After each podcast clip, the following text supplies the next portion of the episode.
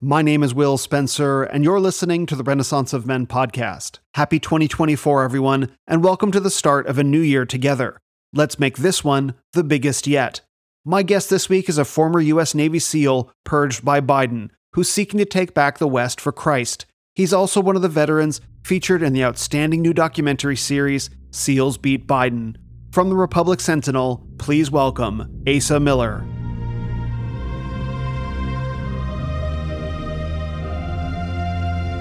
You are the Renaissance. What would you do if the people you gave your life to suddenly turned on you? Meaning, what if you had pledged your life, your very blood, to an organization expecting to be enlisted as a defender against threats, only to discover that the organization considered you the threat? I can tell you what would happen to me. First, I'd experience some cognitive dissonance. Wait, me? We're on the same team. Surely you must be joking. But then, when the reality set in that I had become the danger to defend against because of something invisible in my bloodstream, the color of my skin, or even my religion, I'd have to make a choice. And to avoid any dramatic or rhetorical flourishes, this is the nature of the choice. First, to agree with the organization that I have become the threat and do whatever they say to no longer be that threat, or to trust my gut, to disagree, to dissent, and thereby become the threat that they believe me to be and perhaps do so alone. But here's the thing the men who make this choice are never alone. Not really. Which brings me to my guest this week. His name is Asa Miller, and he's a former U.S. Navy SEAL who knows about the scenario I described firsthand. Because he resisted the Biden administration's COVID vaccine mandate, standing up for what he believes in, God and country, against an officer corps that sold itself out to the regime. And Asa paid the price for it, being purged from a military that has determined that its best warfighters are themselves enemy combatants, simply because they represent the other side in a clearly Marxist ideological battle. Welcome to 2024, ladies and gentlemen. Expect more of this. But as I said, there's good news. Asa is one of the veterans featured in the new documentary series SEALs Beat Biden, which is available now at the link in the description, free in exchange for an email address. I recommend it. Not only does it feature Asa, but also many members of Apologia Church, including Pastor Jeff Durbin and others. The documentary tells a gripping story, full of heart and real world stakes. These were the men and women fighting the battles some of us were only reading about. Maybe it wasn't overseas like he intended, but it seems that Asa still found his way onto the front lines.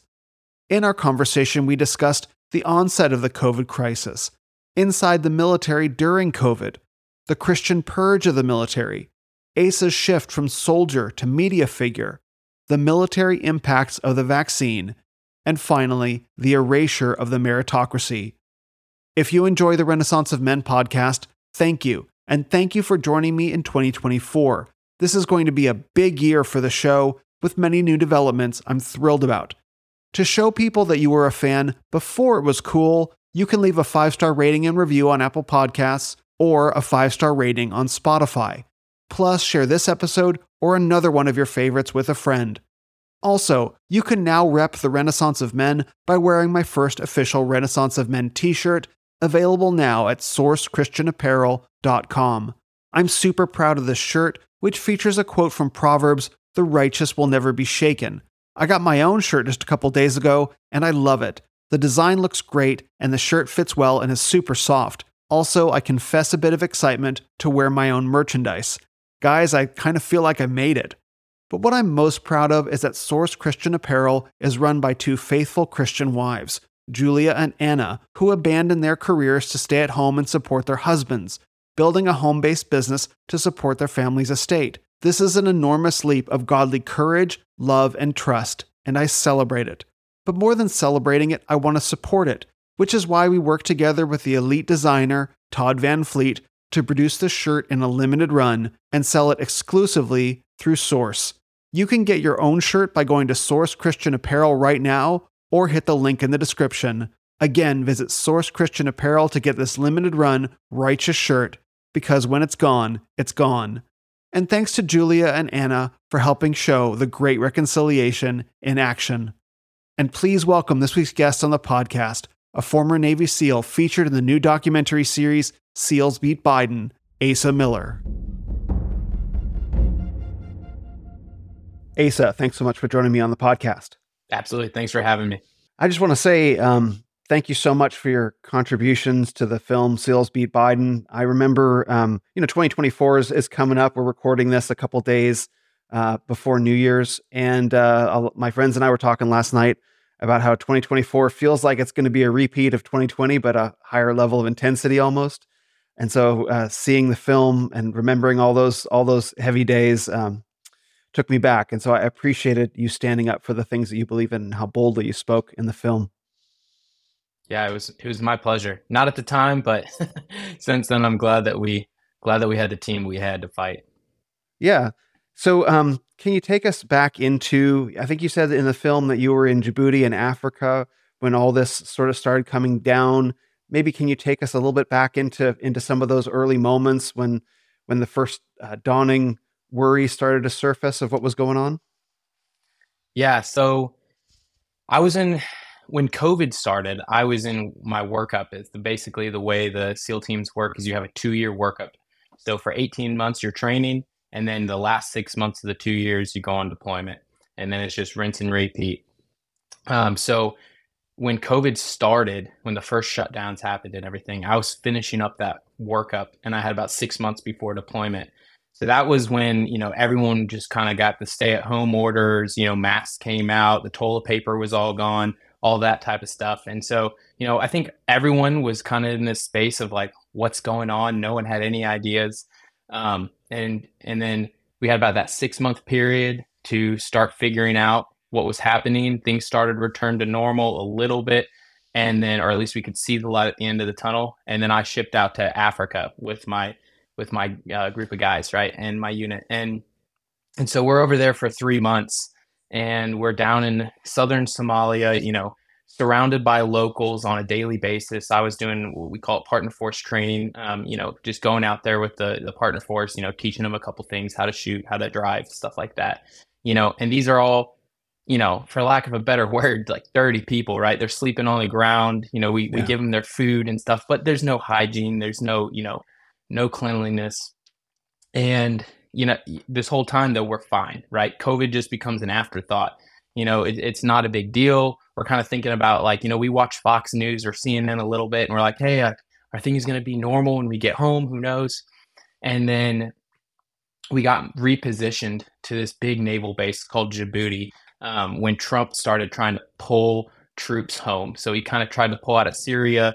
He started to draw down in Afghanistan, and we did the same thing. You know, more or less all the Americans left Somalia, and we went to this massive naval base in Djibouti. Um, and then that's when that's when COVID became a thing again. You know, mm. all of a sudden there was social distancing, even though we slept in, you know, uh, we slept in a ship container um, together, you know, in bunk beds. When we went to the chow hall to eat, the big Navy chow hall, we had to sit six feet apart from each other and we couldn't sit across from each other at the table. We had to be staggered and all this silliness, right? And so all of a sudden we go from like life is normal again. We're out in the wilderness, you know, cowboy ended up to all of a sudden these ridiculous rules, right? And so that's kind of when some of the, you know, when I, you know, I'm a little contrarian by nature and I'm like, wait a minute, okay, like this doesn't make any sense. Like I've been sleeping in a bunk bed with this guy for the last three months. Like I can eat across the table, right? And so that starts to, that starts to develop for, you know, we'll give it like a month and a half, something like that. And I went down to an outstation in Mogadishu and the rest of my crew uh, went to another station for uh, for a few days, and when they got back, a couple guys popped positive for COVID. Mm. And you know they're mostly asymptomatic. I think one or two guys had the sniffles. You know, down for a day or so. Still could perform the mission, obviously. Um, but the Djibouti base just freaked out. All the senior military guys, you know, on the regular Navy and our own command, freaked out and put everybody in solitary confinement, whether they po- tested positive or not, for 10 to 14 days all their food was being brought to them in you know little styrofoam containers for breakfast they were eating i think i say in the documentary it was like a, a boiled egg yeah. and a sausage or something like that you know and so while this is all happening, I'm getting sporadic texts as they catch, you know, the last wave of Wi-Fi, you know, saying how horrible this is, and I'm in Mogadishu spearfishing, having a great time, um, working out. So it, it didn't really affect me. And so to bring this, you know, to answer your question, um, I get back to Djibouti a few weeks before we are supposed to head out home, and the the guys who just got out solitary are like, dude, like the you know rumor is like if you don't get vaccinated these vaccines are coming out. Okay. if you don't get vaccinated like you're not going to be able to get on military aircraft to go home. You might get stuck here in djibouti. Um, you might have to like extend your deployment with the next you know crew coming in. And we're like what? Like vaccines? Like why do we need vaccines? Like i've already tested positive twice. I was asymptomatic. Um, like i don't i don't need this to get on an airplane and fly home. I just got on an airplane to fly here. Um, mm and so I was like, no, like not going to do it. Mean, there's a couple of us who had, had been in Mog and we said no.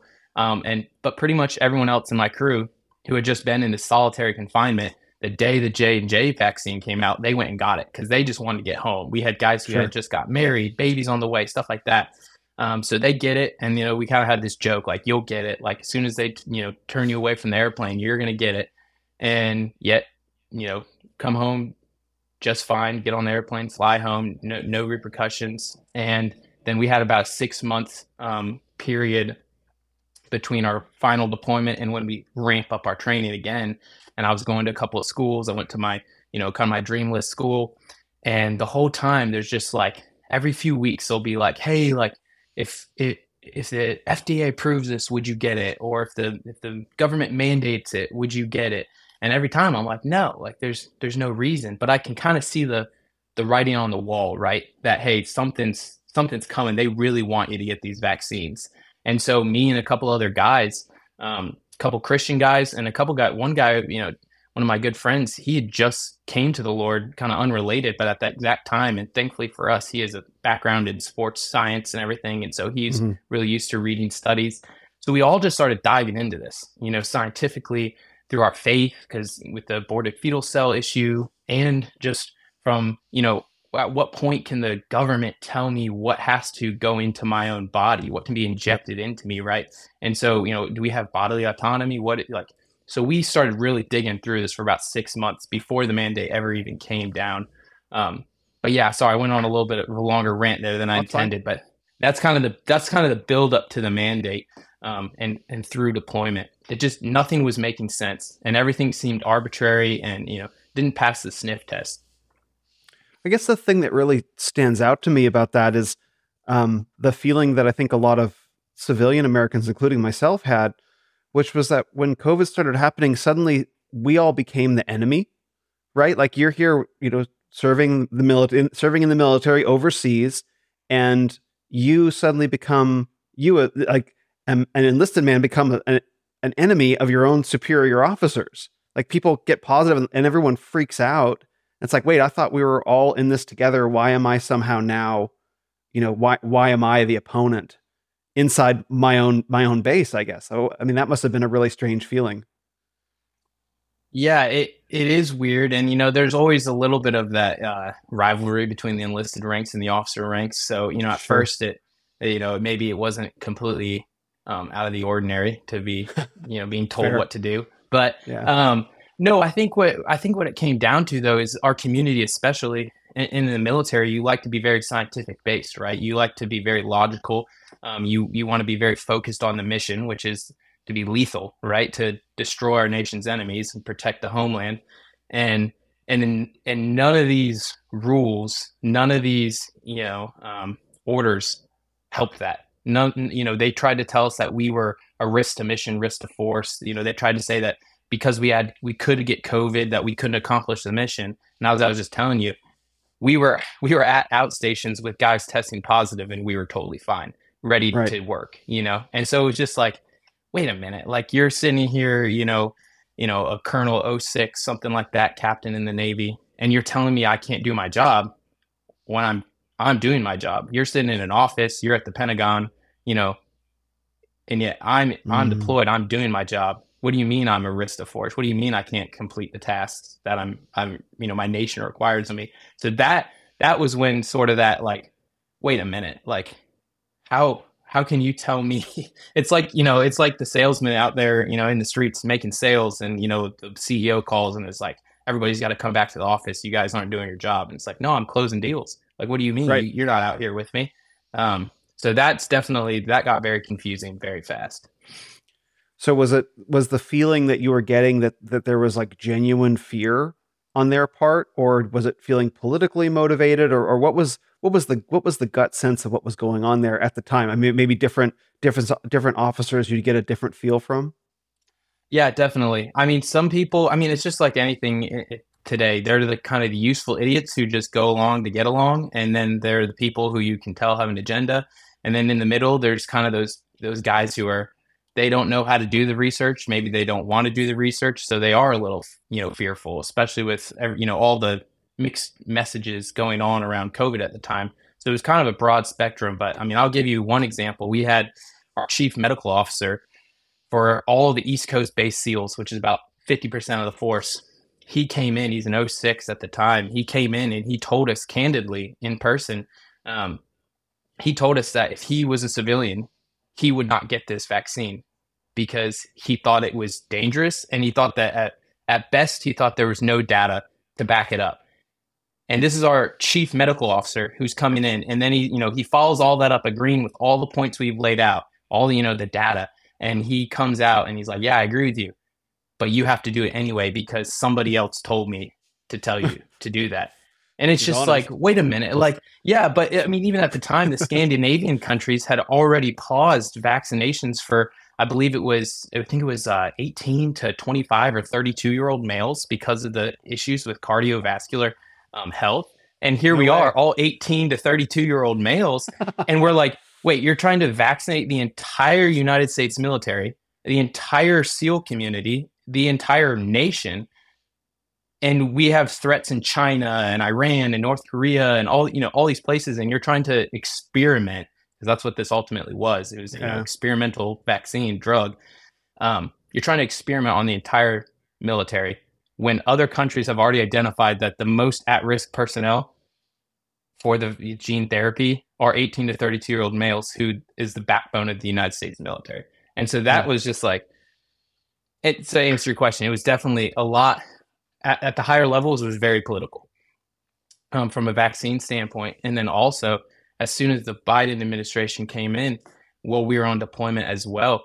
Um, we actually had to go through mandatory white uh, white privilege training where you know Oh, we had to sit down and get briefed on how you know we were born white so that you know we're automatically racist and we have things better off than everybody else and you're just sitting here like wait a minute. Like i thought we didn't judge people on the color of their skin. I thought you know. So the politics can't be taken out of this unfortunately and, and there's so much more to it than politics but they can't be separated.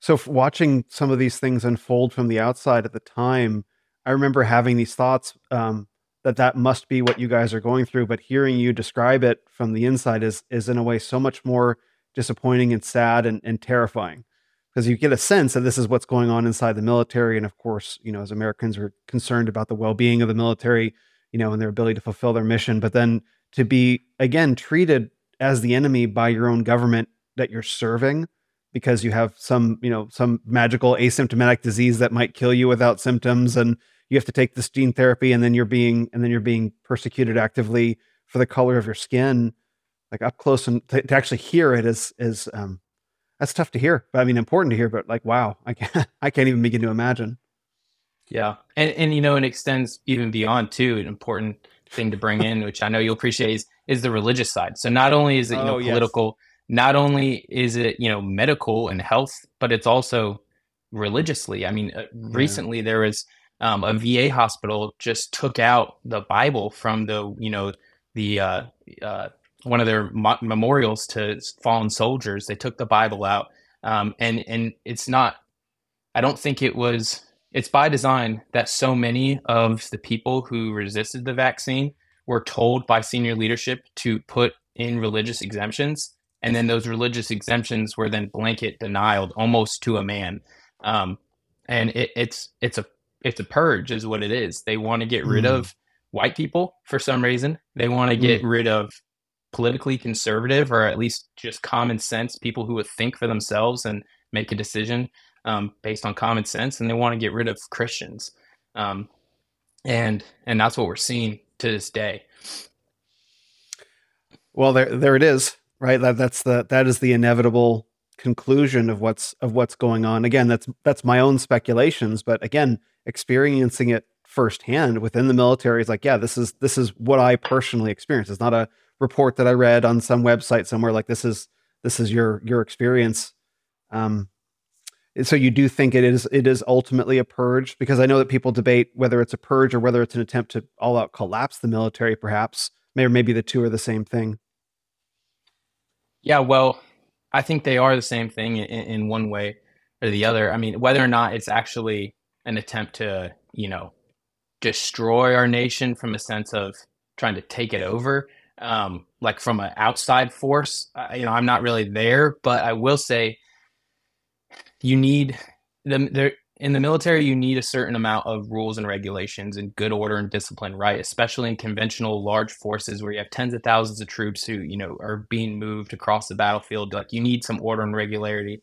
Um, however, warfare is changing, and so much of war now is either, you know, cyber or drone strikes or special operations. And in order to be a special operator, whether you know you're in the community or you're attached to it, supporting it, um, you have to be able to make decisions on the fly, right? You have to be mm-hmm. trusted to, at the lowest possible level, you have to delegate authority. That's what's taught. That's not just me saying this. This is what's taught, you know, in all the military doctrines, small unit tactics. You have to delegate authority to the lowest common, you know, denominator so that um, those individuals can make that decision in the heat of the moment because sometimes you won't have communication back to the general or whatever, you know? And yet, so while that is while warfare is moving more and more towards small units who can be trusted to make, you know, game time decisions. You're also getting rid of all the people who can be trusted to have the integrity and common sense to make those decisions. So, you know, is it a collapse of the military? I mean, maybe as an institution, it'll be a visible institution, but of the people on the ground who can actually make and be trusted to make ethical decisions, moral decisions, decisive decisions. Yeah, I mean that those days are they're not gone, but they're headed that way. So in the documentary, uh, I think you you said they called did they call Christianity a rattlesnake religion? Was that was that what they called it? Yeah, you know, so a bunch of the guys went into this meeting, um, and I was actually working somewhere else at the time. I was I didn't make it to that meeting, and our two master chiefs, which are the senior enlisted rank in in the Navy as a whole, and then they it was one was the current um, senior enlisted um, advisors, what we call them, sort of for the uh, for the command for all the East Coast SEALs, and the other one was the incoming, um, the soon to be you know to replace the the current, and and they came in just super upset. And they you know one of the one of the things they said was we don't want to hear about your rattlesnake religions. And you know i don't think mm-hmm. that he he knew much about what he was talking so you know he didn't expound on what he was talking about but probably 98% of the people in that room were christians so i mean there's no you know there's no nordic you know nordic religious people no jedis in the room i don't know what kind of rattlesnake religions he could have been talking about if it wasn't christianity um, but yeah, they they didn't want to hear they didn't want to hear about our religious accommodations. Basically, is what he was getting towards. When you came in, when you came into the military, did you find that it had a, a more amenable posture towards religion in general? Was that a shift, or was was it generally you know inside special forces and inside the military was religion laughed at, mocked? And it, or was this a big shift in the in the attitude that you felt towards religion? No, I th- I think it was a shift, and beforehand, and, and, this is honestly a knock on myself too, and, and a lot of my friends we've identified this is we, there was actually a huge group of Christians um, in my platoon, um, which is kind of the small level unit that you know you you operate in, and then also you know at my SEAL team and around the community and the military at large, there are a lot of Christians in the military. Um, in my personal kind of group of guys, I think it was very individualistic. Like I think everyone knew I was a Christian. I think you know I knew who a lot of the Christians were you know, we would maybe go to, you know, church on, you know, Sunday morning on deployment together, you know, every other week or something like that. But it, not by force, but just by choice, which is again a knock on us mm-hmm. that we kind of we are just hey, I'll read my Bible in the morning and that's that's it. Um, but no one really like puts you down for it. Um, the culture can definitely be kind of non-permissible for Christian values, so that was something that mm. you have to struggle through. Um, but it wasn't like a persecution by any means. And then um, when the religious accommodations started coming out, when people started applying for them, that's when you saw a huge push from senior leadership. Um, and in fact, you know, David Yontz even talks about it in our in the documentary. He talks about how chaplains were instructed, given kind of a question sheet to lead people away from religion and try to picket them into this, you know, try to pin them in a corner of just being mm-hmm. political. Mm-hmm. Just because you're a conservative Christian means that it's, you know, it's all political. Your religious beliefs aren't actually that sincere. Um, so that's that the shift really happened. I think Christians as a whole in culture have been um, have been kind of individualistic, kind of kept it to ourselves and mm-hmm. that has allowed um, kind of this it allowed the groundwork to be laid so that when push came to shove they had you know they had the levers in place to pull to to persecute us really mm, that's yeah it's funny that you say that because i um recorded a podcast that was kind of about that just yesterday it'll be out the week before everyone listens to this one about how it seems to me coming into christianity at this stage in my life that for the past, I don't know, say 50 or so years, most of Christian culture production has been inward facing, Christians speaking to Christians about Christian things, not Christians speaking to the broader American culture about Christian things, not preaching and proclaiming the gospel. It's like, we'll just keep this to ourselves. And that, uh, that approach, you know, whatever motivated it, whether it was fear or pietism or who knows, right? I wasn't around for it did allow all of these anti-Christian, non-Christian, and, and ultimately anti-Christian values to spread that Christians now find themselves embedded in and that have turned on them. Yeah, and and it's so unfortunate. And I mean, this is one of the reasons of Seals Beat Biden. The kind of the goal. This first episode has been very heavy on the vaccine, kind of the backstory. But the next two episodes, I'm really excited for them to come out in the next few weeks, over the next month or so is it sh- it kind of starts making the connection to okay this this was the vaccine problem this is the backstory and now this is where the military is headed and this is also how it connects to society as a whole and kind of as you're talking about you know the church being so individualistic and not you know hey we'll do christian things inside the church and then we go home and then it's the rest of you know secular society or whatever um, which is a myth but we mm. i fell into that trap absolutely until the last few years um, and this kind of forced me to come out of that and open my eyes and see. But I mean, y- you see the the trend in the military is going all left wing, ideological. Um, it's just it's a huge shift. And so, for example, I'll, I'll give you an example. General Milley, the former Joint Chief Chair, uh, the Joint, the Chairman of the Joint Chief of Staff, um, the former, he tried to say that the existential threat to America is climate change which is this religion of the left, right? I mean, yep. sea levels are supposed to rise 0.1 inches over 100 years or something. Bill Gates, you know, the backer of all this stuff, he's building mansions on the beach in Miami, you know, and yet our our global threat, the, the thing that could destroy America is climate change, who, you know, left wing radicals, you know, bow down to and worship like it's a god, you know, um, nature, yes. you know, Queen Gaia. Um, and yep. and then we also have abortion um, which for the longest time Tommy Tuberville was holding the line super strongly in the Senate on on stopping promotions from automatically being kind of approved over the abortion issue, which you know the the DoD has been circumnavigating um, federal law, which prohibits the funding of abortions by giving people extra, giving service members free leave to go across state lines if the state they're in restricts abortion, paying them for their travel, reimbursing them for their travel, and giving them extra leave to go across state lines and abort their children. And so wow. you ask, you know, and so you got this climate change push, you got this abortion push, you got transgender surgeries, people getting free genital mutilation in the military, getting to stay in deployable billets, but not deploy, not do their job. Um, so you see this massive shift that's you can't call it secular anymore. I mean, it's it's mm-hmm. pagan is what it is, right? and and it's because Christians have so removed ourselves and we're so afraid, and especially you know Christian political, you know, um, conservative politicians, we're so afraid to declare Christ as Lord, right? We're so afraid to say, hey, no, like we have a, a standard, the the Word of God, and we have to follow along with this. Um, and and because we've gotten so far away from that in our politics, in our society, in our military, we have no standard left to hold people accountable. And so SEALs Beat Biden, the long-winded answer or you know comment is SEALs Beat Biden wants to point to all these different um, aspects of the issue. It's not just a vaccine. It's not just a gene therapy.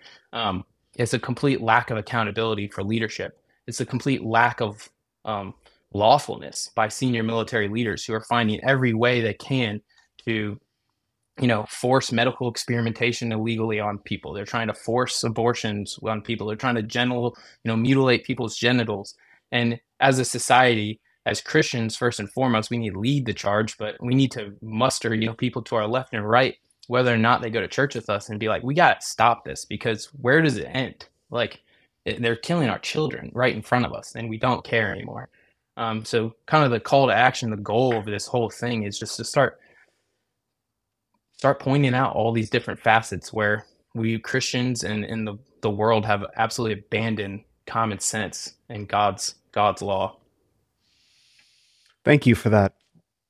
Thank you for that. It's very it's very needed. It's very needed. And um, I think the oddest thing, of course, there are many things about this era that are very that are very odd, but I think the oddest thing is the way that we've built all these institutions to serve humanity, and then the institutions were all captured at certainly at the highest level across the board, every institution, including the military, and then the institutions have turned on humanity, and so you have the com- common people, you know, very much in opposition to what these institutions are doing. And you experience that inside the military. You have the enlisted men sort of against the officers. The officers are promoting agendas, plural, that are completely contrary to the values of the enlisted men and essentially blackmailing them with different different forms of, of punishment. And you have the whole capitulation dynamic, like, okay, I'll just get it just to get along and go along. And it's it's very um it's very troubling. It's very it's very troubling and to hear the way that Christianity, Christianity's cultural failings have kind of enabled that. Um, it's I think it's an important message that people need to hear, especially heading into 2024. Yeah, absolutely.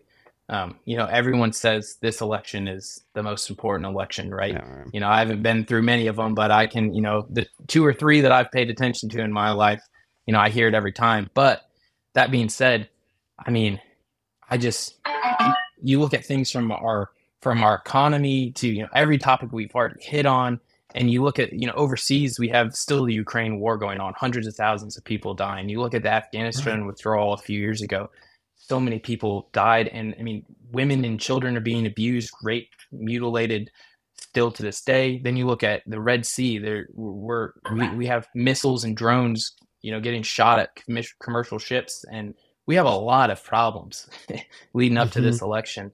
And I mean, I just I I don't want to see America have to actually like everyone blanket across the board suffer before we wake up. Um, and so the the goal is like everyone's feeling the pain right now, but can we use that the pinpricks that everyone is feeling um, to to wake us up before we we lose it all because I, I think it's reversible. I think it's definitely reversible, um, but I don't know how how much longer it will be reversible um, if we mm-hmm. don't do something about it. So I guess did you ever expect that you would find yourself, you know, en- enlisting the military, becoming a special forces operator? Did you ever expect that you would become a, a media figure? Was that ever on your list of uh, of intended directions for your life, or has it kind of been a little bit of a surprise? You know, no, definitely not like this. I'll say that. Um, you know, if you talk to my friends and family, like I've always been, I've always liked politics. I've always liked, mm-hmm. you know, that type of stuff. Um, and my dad was, you know, very in, uh, not involved, but very passionate, I guess, growing up. Um, so I always saw myself maybe delving into it one way or the other, but definitely not going on podcasts. And you know, I've been on Epic News one time, and that was so crazy for me. I got you know five minutes on on TV. Um, So it was not it was not my plan by any means. And you know, actually, when we started this, I wanted to do 20 years in in the military. My dad did Mm-hmm. 27 years in the Marine Corps. I wanted, you know, I joined at 18. I could have retired at 39 and you know had a pension the rest of my life and kind of dabbled in whatever I wanted to. Um, so that was very much my goal. And when this whole thing started, and we started pushing back. You know, we had opportunities to go on Tucker and um, and Sean Hannity. In fact, Hannity didn't didn't air our story because he wanted to have one of us SEALs go on there, Mm. and we told him no, and we told Tucker no. Um, even though it would have caused a massive firestorm in the media, I'm sure we could have fundraised like crazy, and but we said no because we all we were all hoping that we could stop the mandate and then go back to work. Um, Oh wow. and and so we didn't want to reveal our faces we didn't want to go public we just we wanted to keep doing our job right um but so we had our you know we had davis younts go on tucker thank goodness and, and that created enough pressure to you know after a year long fight get congress to come in and do a little something which just in the ndaa of uh, last year they they basically just ended the mandate but that was it. They just said you can no longer mandate blanket mandate the vaccine, but they didn't do anything to address the 8,500 service members who had already been discharged, many of whom got, you know, either dishonorable discharges, which is basically making you a felon. You can't own a gun. It makes it very hard to get jobs. A lot of other people got um, different versions of of um, the discharge. Some had to pay back, including one of my friends. He had to pay back, you know, over ten thousand dollars in bonuses because he got kicked out after reenlisted, uh, reenlisting, and we get large reenlistment bonuses um, and he gets kicked out before he wanted to be, and now he has to pay all that money back. But Congress hasn't done anything, and the courts haven't done anything to rectify that problem. So to bring it full full circle, no, I didn't want to be a media figure. You know, I didn't want to be going on all these podcasts, but I saw an opportunity to help fight for those people who had been kicked out, for the 250,000 service members who were threatened with getting kicked out, and the millions of Americans who were in this fight with us. And I had the opportunity to kind of be a voice, you know, in my own small way to try and bring some pressure and bring awareness. So that's that's honestly why I'm doing this is because I hope that you know using the connections that we were able to make, using you know platforms like yourself, which I'm so, so thankful for you bringing me on here, we can just My start pleasure. bringing the piece, pieces together and and giving people the you know kind of the little bit of knowledge and the direction to go you know call your senator call your congressman say like hey why why have you done nothing to uh, you know to rectify 8500 people's lives being ruined plus their Mhm. wives and their children um, so that's why i'm doing this um, to be honest with you it would if i could rewind time i would i would stop this from ever happening and i'd serve 20 years in the in the navy I definitely, I definitely respect um, you stepping into it so boldly, making that shift. You, you must get a lot of uh, emails of support. You know, it must be nice to read those. Like, what is it like hearing from your fellow service members, knowing that like you're the guy speaking up on their behalf? Uh, I I don't get too many emails to be honest with Okay. you. Uh, um, I've gotten some support, um, you know, and uh, some comments on Twitter and stuff, and that's nice. But uh, it's it's a very weird thing to be honest with you for a guy like me coming from my community to go public. Um, it's there's you know people know the Jockos of the world, the David Goggins, Sure. um, but it's not something we kind of pride ourselves in being. We call it silent professionals. Um, we kind of pride ourselves in not going public um, with with things and trying to you know monopolize and on uh, on you know our path. And so it's and, and while I don't think that's what I'm doing, and I try to communicate that and clearly, and I try to show, hey, this isn't about me being a SEAL. This isn't about me being in the military or whatever. This is about what senior military leadership and, and politicians are doing to ruin the military. And I want to make sure that other people, you know, next generation can come through and get to live the life that I did for a bit and wanted to Mm. live. Um, and so that's, that's kind of the message I'm trying to portray. Um, but you know, honestly, it kind of goes back and forth. Sometimes, you know, I've had a few phone calls with some some buddies who are like, "Dude, what's going on? Like, why why are you doing this?" Um, and Oh wow. and so and and a lot of a lot of that was before the documentary aired so i think as people see the documentary and they kind of see the the message that we're getting we're getting at um i think it'll i think it'll change some opinions but you know it's it's actually uh, i know contrary to what you might believe it's actually a little it's a little nerve wracking going public because it's kind of frowned upon, to be honest with you. Um, so not not exactly uh, you know there's not there's not the emails of support that you might think. but, oh, okay. Yeah. That ma- yeah, yeah, that makes sense. I had heard from I had heard from others that about the silent professional thing that that it can be looked oddly upon if you ten- if you go public, become a media figure. Um, cer- certainly, though, you get the support of of some of your friends and the people around you for speaking up on behalf of these really challenging issues. Absolutely. And and there there's a huge group of guys who support. I mean, all the I mean, there are 20, 20 other dudes from my my team who a lot of them are actually back at the same team working and and so I I do get some I do get support. It's not like I'm a lone ranger out here. That's not what I'm trying to say. But right, right, right. Um, it is it is a little bit of a weird it's a little bit of a balancing game. I mean, obviously you can't please everybody. Um, but the truth is the truth and somebody's got to say it. So that's my goal. Happy New Year, Renaissance of Men family. Are you ready to get after it this year? I am. I got up early on New Year's Day, got my workout in, and got straight to work. And I was powered by Reformation Coffee, which was just named the official coffee of Christian nationalism. Why? Because we said so. Reformation is hand roasted by Pastor Brandon Lansdowne and his family in Springfield, Missouri. They have four signature roasts India, Ethiopia, Guatemala, and Brazil, all of which I recommend and they even have a decaf option for people who are still learning how to coffee. But here's the best part. By supporting Reformation Coffee, you are helping build into Christendom by helping a man build godly prosperity and a legacy for his household. Are we seeing a theme for 2024 yet? It's time to put our money where our theology is, brothers and sisters. So head over to ReformationCoffee.com right now and order up some fresh roasted beans, because Brandon roasts in three days and ships right away. Plus, when you sign up for regular coffee delivery, use the code SUBFREE to get one free 12 ounce bag on the house. Again, go to reformationcoffee.com to get your 2024 caffeination, and when you subscribe to regular coffee delivery, enter the code SUBFREE to get one free bag of coffee. Now's your chance to start taking Dominion of the Year by helping a good man do the same.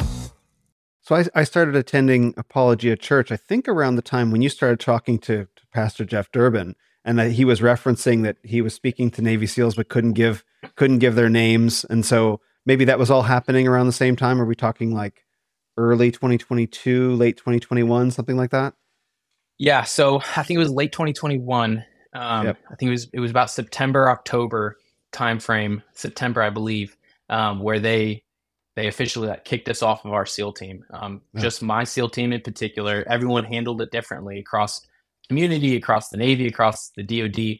Um, but we got kicked out of our our team basically out of our platoons in September, and we at that point we were really worried about what to do because we didn't really know about religious exemptions. We didn't know about the medical exemptions and and all that, and we definitely didn't have lawyer friends and um, so there's pretty much just 21 of us dudes who were like, what do we do?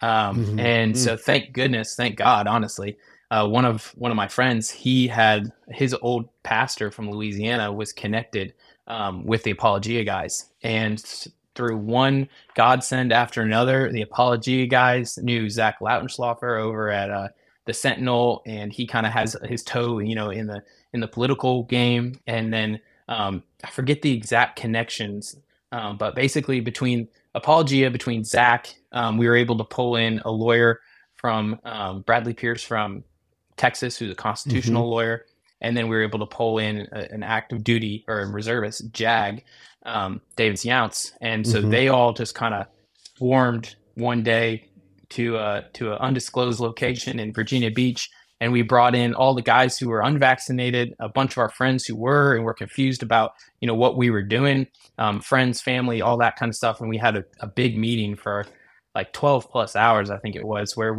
they kind of laid, we laid out, hey, this is what we're hearing. You know, we could potentially get charged with mutiny. We could be put in a brig as other people were being put in the brig. Um, we could be dishonorably discharged, pay back hundreds of thousands of dollars worth of training. Like these oh, are all wow. the threats that are circulating right now. What do we do? And then we kind of just, you know, we had a, we had a whiteboard up and we just game plan. We just wrote down, hey, what's going on? Like, what is the solution? What are we looking for? We want to go to back to work. Okay, like, how do we get from from everything, the walls falling in on us to to going back to work, and we just drew out a game plan, um, and and thankfully it, it, worked to to a certain degree. Um, but yeah, it was it was crazy, and so um, one of the big big guys there was was uh, the Apologia staff, and they they gave us a bunch of encouragement. They gave laid out a lot of just kind of theological advice, honestly, on worldview, on like, hey, you know, doctrines of the lesser magistrate was a big thing that I'd never mm-hmm. heard about. Um, all of it, and and so they were a huge help for us. That's really funny to kind of come cir- full circle for me because that was when I started attending Apologia, and uh, and and that was when Jeff was talking about you know working with the SEALs about the vaccine mandate. That was how that was one of the ways that I knew Apologia was a legit church. I was like, okay, like it was the first time I'd ever really attended church before. I was, you know, uh, recently baptized, new believer in 2020, and Apologia was the first church I ever really attended.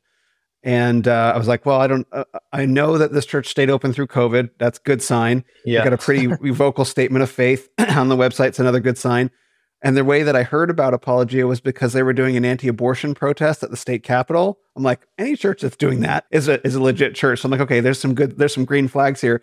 But then when I heard that he was working with some Navy's unnamed Navy SEALs on the fact on the religious exemption for the vaccine mandate, I'm like, okay, I think I'm at a good place. So it's yeah. kind of it's funny to come full circle and and find that you were one of those SEALs. Yeah, no, they that is that is very interesting, and, and they are a great church. I've been so blessed by them. I haven't yet been mm. to one of their services yet, but I, have gotten to know a few of the pastors over the last few years. But that's really interesting. I, I've heard a little bit about your testimony, um, but I just want to ask you what what yeah. was that like becoming to Christ in COVID? Did was it did you feel like your morals and values and and worldview just didn't align with what was going on already, or was it like a complete 180 shift? Like because you mentioned the abortion thing, but for a new believer, I mean, I know so many believers who, or you know, people who profess to be, you know, Christians mm. who are pro-abortion, or you know, at least think like, okay, I wouldn't do it, but they can. So that's just interesting for me to hear like a new believer being maybe passionate about um, abortion. I don't want to put words in your mouth, but oh, sure. Um, I would say that uh, I my my values had already made a big 180 from being from traveling and being overseas. Like I had already gone from being pretty liberal when I lived in San Francisco to being pretty conservative when I got back to the United States, which real i mean you go to you go to you've been to africa right you you kind of yeah. see how the rest of the world li- lives and you're like oh wow america is pretty great and we really don't have a whole lot to complain about so that had shifted a lot of my values um, and the big question that was running for me at the start of 2020 was i had explored all these other world religions and i couldn't get a good answer about the existence of evil like all these other world religions are all is one so if all is one then like evil is also God? Like, how does that make sense? Then how can you say that anything is anything? How can we make any value judgments? And no one would talk to me about that. So it was in early 2020, in February, when COVID started happening, I was reading the book Simply Christian by N.T. Wright, which was a gift mm-hmm. to some of my friends. And he talks about evil in that book. And so I'm reading this book as COVID is starting to happen and lockdowns are starting to happen. So now I'm seeing evil on this societally uh, wide scale. So by the time I actually, by the time in September, I finally got baptized, COVID was actually had actually played into that. Like, oh wow, so now it's not these just academic discussions about you know evil, interpersonal evil, or even governmental you know uh, corruption. Now we're looking at what was very clear to me because the vaccine push was very clearly a whole part of that from from day one. You know, my friends yeah. and I were talking. You know, we're into con- some quote unquote conspiracy or like what we call, might call future news topics, right? Yeah. Conspiracy is just news plus six months, right? So, um, so it was really clear from the beginning that okay, we can see where this is going. So I saw that already, and so by the time I, I did come into I did come to Christ, I, all my values were completely aligned by that point, and COVID helped push them there. Interesting. That's that's awesome in a, in a sad way, but it, it's funny you bring up that traveling the world brought you more or less to Christ, um, or at yeah. least to you know conservative viewpoint, and because it's kind of it's kind of proof for something I've been saying for the last two years is I wish if you could just if I had one genie wish, right, it would just be I could take every kid on a college campus plus or minus like two years and just take them on a field trip through Africa and yep. just be like, look what you look what other look look at not only what areas of you know the world that don't have Christ are like, but also look at all the, even if you don't come to Christ, like obviously that's my arch goal, but even if you don't come to Christ, like look at the blessings that capitalism and you know and America have to offer and stop mm-hmm. burning it down. Stop throwing yep. bricks through cop cars. Like do you want to be, you know, going to the bathroom, you know, on the sidewalk outside, which the sidewalk is just the dirt, you know, road? Like that's what so much of the world is like and that's what living, you know, in a, in a non free market Christian based western society world is like. And I wish I just wish I could I wish I could just take every kid from you know 18 to 25 and just walk them around Africa one time. And and apparently mm-hmm. it works. It worked for you. It did. It did. Oh yeah. You go and you you, try, you know I've been to South America. I've been to I haven't been to sub-Saharan Africa but I have been to Morocco which is in Africa on the continent. I've been to India and Asia. And you can get on a plane and fly to India and you will be confronted with like this is what a lot of the world really is like there's no tourist yeah. bubble in India. You are confronted with India from the second you get off the plane. Mm. And so you can really see um, what, and you don't have to travel too far out of a place like New Delhi to get a sense of, of what the of what the rest of the world is like outside of the values of uh, uh, and the prosperity and the peace that has been created by the Christian West. And the thing is, many um, many Amer- very few Americans have passports because America is an enormous country like physically, geographically enormous, and so it's expensive to get to to get to a meaningfully far away distance. You have to cross an ocean, basically. Great for yeah. military strategic advantage, not so good for travel. So a lot of people yeah. just don't have passports. But then when a lot of people do travel, the only place they go to is Europe. They don't go, they don't go to China. They don't go to India. They don't go, you know, through some of the places of South America. And so they just see what they believe is a more refined version of America. Why can't America be like Paris? It's like, well, because America and Paris are both outgrowths of the same set of philosophies and theology. Go to places where that isn't the case, and you learn real quick that the West has been blessed immeasurably, and now we're yeah. we're squandering it. Yeah, that's very interesting. I actually cool wanted testimony. It, Thank you. I actually wanted to read. Uh, I'm glad that you mentioned that because I wanted to read something that I read in Scripture this morning. It's at the end of um, at the end of Joshua, Joshua chapter 24. It's after uh, the Israelites have have crossed the Jordan and conquered, and uh, Joshua is saying, uh, Joshua said to all the people, "Thus says the Lord, the God of Israel." This is chapter 24, verse 13. I gave you a land on which you had not labored, and cities which you had not built, and you have lived in them you are eating of vineyards and olive groves, which you did not plant. And I think there's something, and then of course, you know, this is a warning about, you know, that God's warning, like you're all going to become idolaters. I see it coming already. Mm. And I think we see a lot of that, that we, including you and I and many people, are living in a civilization that we didn't build.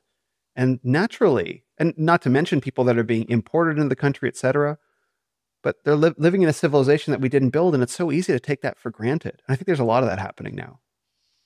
Absolutely. And to take it back just real quick to, you know, a microcosm of that, which is the institutions. You talked about the institutions being taken over, whether it's, you know, everyone knows the universities have, but the military, it, it, mm makes me think of we the military was designed to be a merit-based system, right? You can experiment the free market, all of that is out in, you know, the in regular society, free society, but the military is strictly what works, what's proven to work. We keep it simple, stupid, mm. simple, and it's a meritocracy. If you are good at your job, if you're a good tactician, if you're lethal, then you get promoted, right?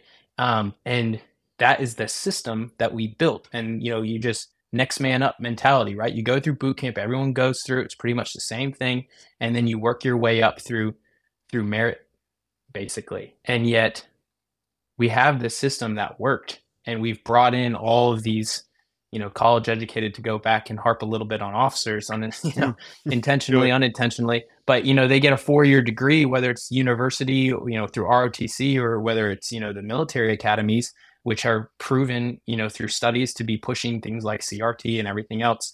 And you come in 4 years of college 22 years bright-eyed bushy-tailed and now you're in charge of you know the 22 25 30 year you know veteran and and you're making the decisions and you're coming into these cities you're coming into these vineyards that have already been built you're gifted and what are you going to do with it? Are you going to continue on, not you know stagnant, stuck in your ways? You know, I'm not saying the military shouldn't innovate in certain ways, but if you're if you're if instead of coming into those cities, pre-made cities and vineyards and just, you know, mending them and, you know, watering them and nurturing them, if you come in and you're like, okay, you know, now we're going to do racial quotas because we're, you know, we're not, we're so not racist that we're going to be racist against white people and we're only going to bring in, you know, black people and women to be pilots. And it's like, well, wait a minute. What if, you know, that's not necessarily wrong, but what if the best person for the job, what if the the best pilot would have been the, you know this white guy or you know this asian guy who are also being proven to be discriminated against because of their high test scores you know um, mm-hmm. um, if that's the best person for the job and you know our duty is to protect and defend like that's who you want we don't want to bring in this person who has all the worst test grades but you know they fit the minority stereotype we want to push because now they don't know how to handle the vineyard they don't know how to handle the city and it falls apart um, and that's, I mean, that's what we're seeing. That's a perfect verse. I'll have to go read that myself. You said Joshua 24. Yeah, it's at the end of it's at the end of Joshua 24. It's Joshua 24. Literally just read it this morning, actually. 24 yeah. uh, verse verse 13. Yeah, it's a, it's just before Joshua, just before Joshua dies. Yeah, that's interesting. I think, I, and I think that the the focus today is not so much like on the vineyards themselves and cultivating them to greater fruitfulness, speaking metaphorically. It's like the real battle that so many people are so fixated on fighting is the the gender and ethnic makeup of the workers in the olive fields. It seems it's very odd. Like, aren't we supposed to be cultivating prosperity instead of fighting this ideological battle? It, it's like it's pro, it's taking the you know what it is. It's taking the blessings profoundly for granted. Like, here is this olive field which you didn't plant. And rather than how can we make it bear more fruit, we need to make sure that the right number, the right proportion of workers are the ones tending it. And we'll forget about the fruit. We don't actually need those. And the olive yeah. field, you know, it kind of rots as a result because we're people are fo- fo- focusing on the wrong war. Yeah. And that's what I mean, call it thin, call it Marxism, whatever you want. Like that's yes. that's what it is. You have to have you have to have um, you know, a, you have to have your storehouse full. You have to have the money to afford socialism, communism. You have to you have to have built up the vineyards before you can, you know, live off, leech off the built up wealth um, to try and implement all these crazy ideologies that um, are going to eventually destroy us and have destroyed everyone else who's ever tried them. Um, and man, it's just, it's so clear and obvious and yet so deceptive to so many people. And it's it's it's interesting. I don't know. I don't know the exact answer and how we stop it but the best way i can do it is just by talking about it and telling the stories and making the connections so let's talk about you know what some of the men and women, women listening can do to help the seals beat biden mission to help you like what sort what sort of action can can we be taking in our in our everyday lives you know online and off let's say yeah, that's a good question. You know, I think first and foremost, the beginning of knowledge is fear of the Lord, right? So, I mean, get in your Bible, read it. I mean, make the connections. Don't just read the words in front of you. Think about them, meditate on them. Be like, how does this apply to me today? Um, and and then from there, I think you know the two things that everyone's been told growing up not to talk about are religion and politics. And I just encourage people talk about religion and politics every opportunity you get. Don't rant about it. Don't you know? don't try to force people things on people but just talk about it because uh, honestly like all this comes down to common sense um, you know and if you just think about it if you do a little bit of reading you know go if you have a question if you hear something i said you know you don't agree with just google it for 30 minutes and i and i bet you'll find some interesting um, stuff and then lastly like so my point being gain knowledge right just read the word read information not not news sites. Um, and then as you start to develop these through conversation and, and reading, um, I would just ask you reach out to your local congressman, reach out to your local state reps, um, find an issue that you're passionate about. A lot of people, you know, apologia, their thing is abortion, um, and that's a huge topic that we can fight on. Um, for for me and the guys in the military, we need to be calling and talking to our congressman every day, saying, "Look, there were 8,500 service members illegally discharged because they were they've refused to be experimented on. And there are 250,000 who are going to get kicked out over their faith.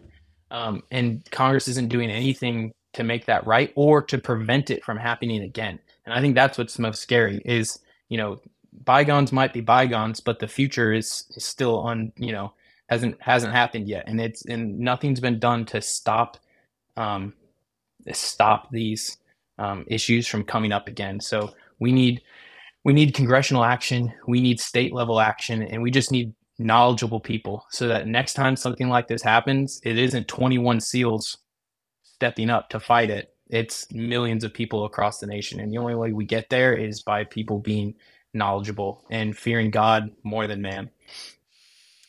Is is anything softening at all given all the you know the people who quote unquote died suddenly and the news coming about out about the vaccine and DNA that's in there like there is some real hard mainstream science now. I mean not that mainstream is the authoritative, but the, mainstream is acknowledging that the vaccines were dangerous or there were contamination, and you really can't hide the videos of people dropping dead. In fact, like I talked to my health insurance agent uh, a couple weeks ago because I lost my I lost my wallet. I found it, but I, I needed to reorder my cards, and he wanted to renew my plan. And he just mentioned offhand, casually. I didn't ask. He's like, "Yeah, you know, ever since COVID."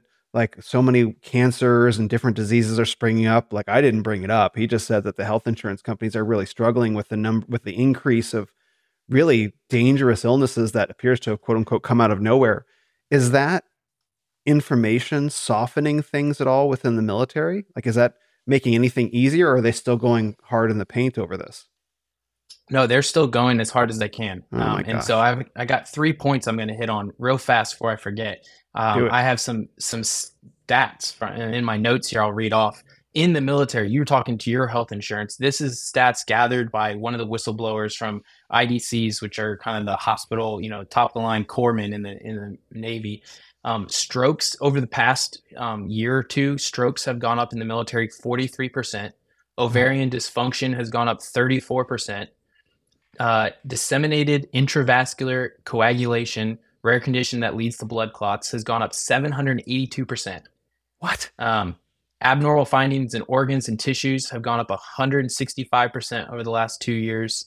Um, slips, trips, falls, 1,096%. And cancer and digestive organs, 26. And then there's a couple other, but testicular and breast cancer, 15%.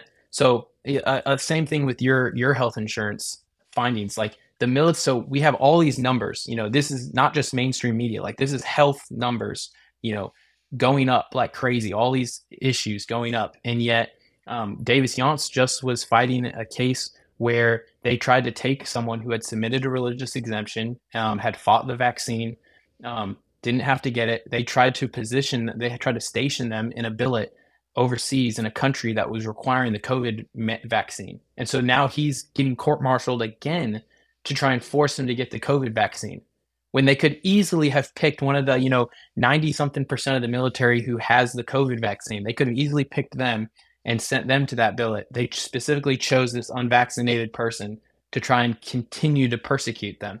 Um, so, yes, they're still going hard in the paint. Um, and then I, I, forget my third topic I was going to bring up on that. But yeah, I mean, it, it's crazy. And so, another action step you could do, Davis Younts, he has um, repurposed the uh, the nonprofit we use to fundraise for our own legal defense it's called Stand with Warriors, and he's repurposing it to kind of be a proactive, um, not only legal defense group, but also kind of a training and and community um, group as well. So they're going around um, getting with. Right now, it's mostly focused on the SEALs who you know we already know him and have worked with him. But the goal is to spread out the organization to the entire military and federal agencies to give them, you know, a kind of a membership basically, so that if they get persecuted, whether it's, you know, they turn down someone asking for, you know, to get paid to go abort their child, or whether they, you know, turn someone turns down a transgender surgery, or whether someone just gets a religious exemption denied in the future, he wants to be ready um, um, with the not only the funds but kind of the defense preset to to keep Christians and and common sense individuals um, keep them free. And so mm-hmm. I would ask people who are listening to this go check out uh, Stand with Warriors.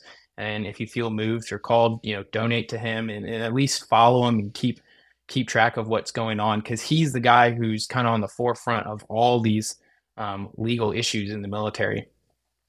I interviewed him. Uh, I interviewed him on the podcast a year and a half ago, something like that, at, at ReformCon. I did a live podcast with him, but oh, nice. I'll speak with him again.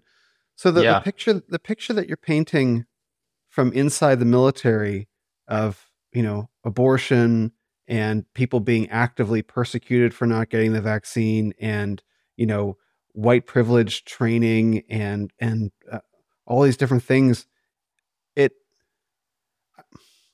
i don't i don't quite know how to put it but it it feels almost heartbreaking like this is not the picture of the military that i grew up with that i saw reflected in movies that i loved obviously movies are fiction and so there's more complicated realities to it but certainly it seems like I don't know. Maybe I'll ask you. Like, do you ever speak to veterans, like say World War II or Vietnam? Maybe Vietnam isn't the best example, but veterans who got out before this current era, and relay your experiences. And they do they say things like, and maybe you've had these conversations, maybe you haven't. Do they say things like, "Yeah, the military's always been a mess in that way"? or they're like, "I can't even begin to imagine the scale of mess that you're dealing with"? Like, is this a continuation of how the military has always been behind the scenes, or is it how it feels, which is like it's way worse than it's ever been.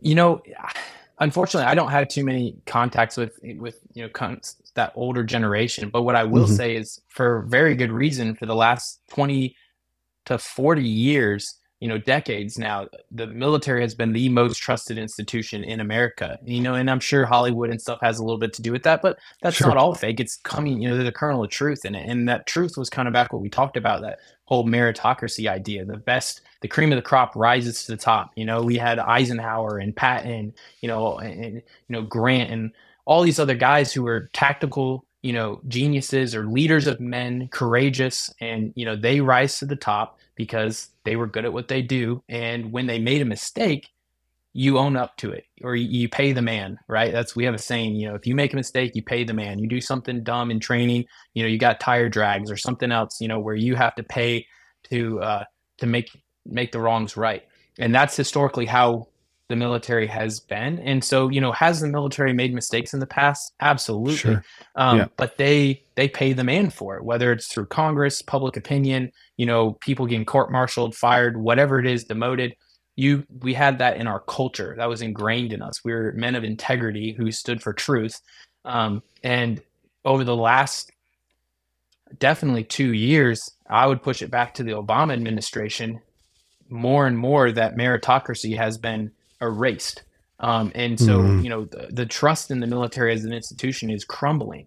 And I mean, my dad can speak to it. I can't speak to, you know, very many okay. Vietnam or World War II vets, but my dad was in 27 years. He got out in the Obama administration. He firsthand saw there was there was a, a minor purge of field grade officers. So kind of that 06 to admiral where obama fired or forced retired a lot of senior military leadership. And that's where you get these kind of failures of generals like lloyd austin who got promoted promoted through the ranks even though they had less than stellar careers but they were just known to be someone who would say yes ma'am yes sir.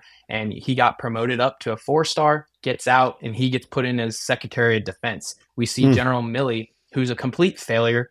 Um, you know, has a ribbon rack from his collarbone to his belly button. But what has he done in his life? He's lost two wars. And when, you know, President Trump, his senior officer, you know, or senior commander, um, was telling him to do things, was actively behind his back calling other foreign nations, trying to um, counteract his boss. And so we see these political animals and these yes men getting promoted through the ranks, and it is destroying trust because there's been zero accountability, um, which is historically the antithesis of what the military culture stood for. Um, so again, it's not irreversible. We just need those in power to do something about it. We need Congress to pull in these generals, admirals, and hold their feet to the fire, figure out why they experimented on their troops knowingly, why they blanket denied um, religious accommodations, which is illegal, um, we need actual hearings to hold these people accountable. And then we need lawyers like Davis Younts who are courageous enough to take the fight to them to, to put an end to this. And we can restore trust quickly. And the way you do that is you restore the meritocracy. The best of the best rise to the top. And if you're not good at your job, you get out or you get punished. You know, um, it, it, so it's sad, but it's obvious. Amen to all of that. What can people do to support you personally? Um, follow me on Twitter. Read my articles from the Sentinel if you want to. Um, you know, I, I'm not doing much right now in the mean in the way of you know actual you know monetary or you know kind of physical support, but I you know I would love people to pray over me, pray over the the the documentary. I hope that it you know gets gets eyeballs and people who are uh, it might motivate and inform people to start their own fights because um, that's what we need. We just need more people um, with the knowledge and courage to stand for truth.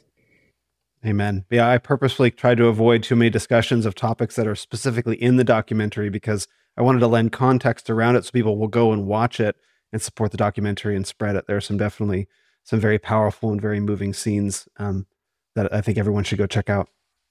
Yeah, I appreciate it. Thanks for watching it yourself. yeah, thanks, man. All right, well, this has been this has been wonderful. You want to send people to Twitter to find out more about you and what you do? Yeah, sure. It's just uh, I think it's Asa underscore Miller. Um, but I can I, will get with you offline. cool, cool, man. I, will look it up. I, I appreciate you taking the time to talk with me today. Yeah, absolutely. Thanks for having me. Thanks for listening to this episode of the Renaissance of Men podcast. Visit us on the web at renofmen.com or on your favorite social media platform at Ren of Men. This is the Renaissance of Men. You are the Renaissance.